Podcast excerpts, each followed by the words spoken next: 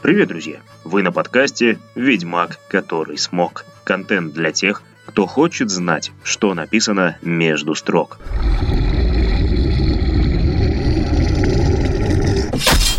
С вами Геннадий Гайер. В прошлом выпуске «Ведьмак и водка» мы узнали, что в художественной парадигме Сапковского алкоголь – это внезапно почти самостоятельный персонаж со своими функциями и задачами. За подробностями традиционно прошу в предыдущий выпуск. Ну а сегодня мы поговорим о том, как попасть в фэнтези. Прошу заметить, что тема никак не связана с выпуском «Ведьмак и водка».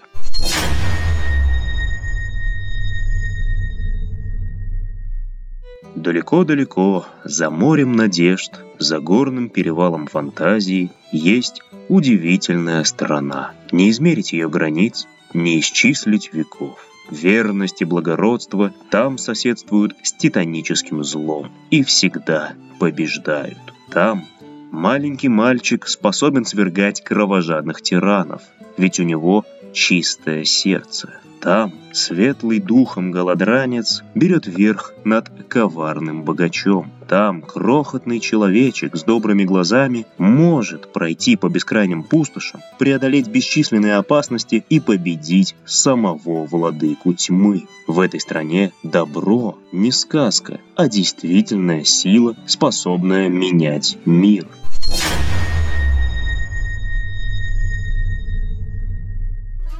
Кто из тех, что в детстве зачитывались сказками Гофмана и братьев Гримм или до дыры засматривали любимые диснеевские экранизации, не мечтал хоть на день, но оказаться в стране своих грез, получить дар королевской отваги от льва Аслана, внять мудрому наставлению Гэндальфа, ну и, конечно же, в ответ на свои старания услышать «10 очков Гриффиндору». Все мы таковы, чего уж скрывать. Каждый из нас, мечтателей, с радостью променял бы современную комфортную жизнь на скитание по чащобам Лихолесья в компании гномов, если ведет ее Торин Дубощит или хотя бы Золтан Хивай. Это называется эскапизм стремление человека современного уйти от опостылевшей действительности. У этого явления есть сотни разных лиц. Кто-то начинает бродяжничать, другие исследуют свойства различных дурманов. Увлечение фэнтези, я считаю, самое чистое и самое безобидное из всех. Ведь если разобраться, что нас привлекает в культуре жанра? Недолго думая, приключения, сражения, магия – это на поверхности. А что в глубине – а в глубине все мы тянемся к тому, что все реже наблюдается в реальной жизни. Конан Варвар смел и предприимчив. Он твердо верит в свой успех. Фродо Бэггинс верен долгу. Гарри Поттер и Бильбо Бэггинс верны своим друзьям. Арагорн и Геральт до самого конца верны своему предназначению – защите слабых от злых и жестоких, борьбе с силами зла. Всех этих героев объединяет одна значимая деталь. Они все, так или иначе, меняют свой мир. Они влияют на собственные судьбы и судьбы многих, кто вокруг. Много людей современности могут хвастаться тем же. В реальном мире мы больше не хозяева своей жизни. Тучи условностей накладывают отпечаток за отпечатком, а в результате единственный выбор, который нам доступен – взять молоко в бутылке или в тетрапаке. В реальности к высоким идеалам чаще всего обращаются мошенники, когда тянутся к вашим деньгам, или политики, когда им нужно протащить непопулярную реформу и опять же пошуровать в вашем кошельке. Вот поэтому и продаются миллионами тиражами книги и фильмы, в которых главное фантастическое допущение – это мысль, что личность все еще свободна и в своей воле. На самом деле не все потеряно, пока существуете вы, фантазеры и мечтатели, пока в человеческом сердце есть тяга к приключениям и чудесам. Ведь, как говорил один известный вегетарианец, если люди злые объединяются, то почему бы людям добрым не объединиться? Именно это мы с вами сейчас и делаем.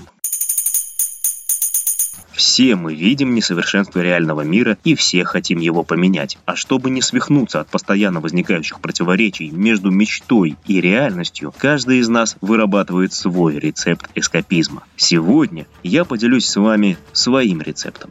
Раскрасить серые будни фантастическими красками и жить по своим правилам – не в этом ли первый шаг к действительному преображению мира?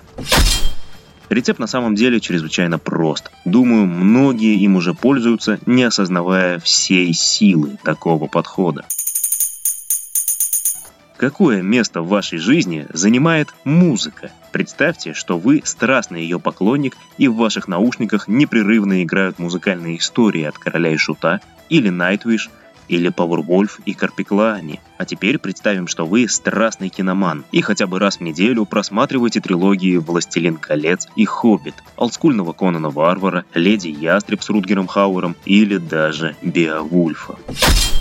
То самое чувство, когда кинокартинки мелькают в голове даже после окончания просмотра. А если этому сопутствует правильная музыка, перед мысленным взором начинается самый настоящий парад фэнтези-клипов.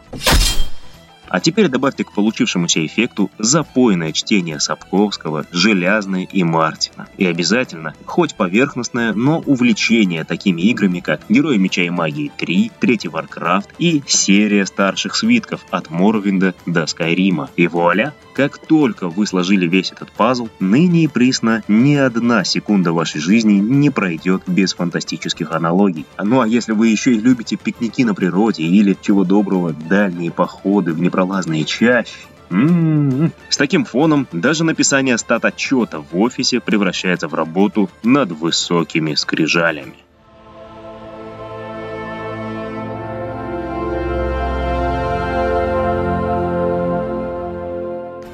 Ну и раз уж мы здесь, вот вам список некоторых сочетаний, которые оставят неизгладимый след в вашей душе. Первое. Новеллы Сапковского и золотые альбомы Короля и Шута. Второе. «Властелин колец» Питера Джексона и альбом Wishmaster от Nightwish, «Алиса в стране чудес» и классика Rolling Stones. Четвертое. Трилогия Сапковского «Божьи воины», классика немецкого коллектива In Extremo и фильм «Плоть и кровь» Пола Верховена. Слишком не увлекайтесь, ведь нам с вами еще мир облагораживать.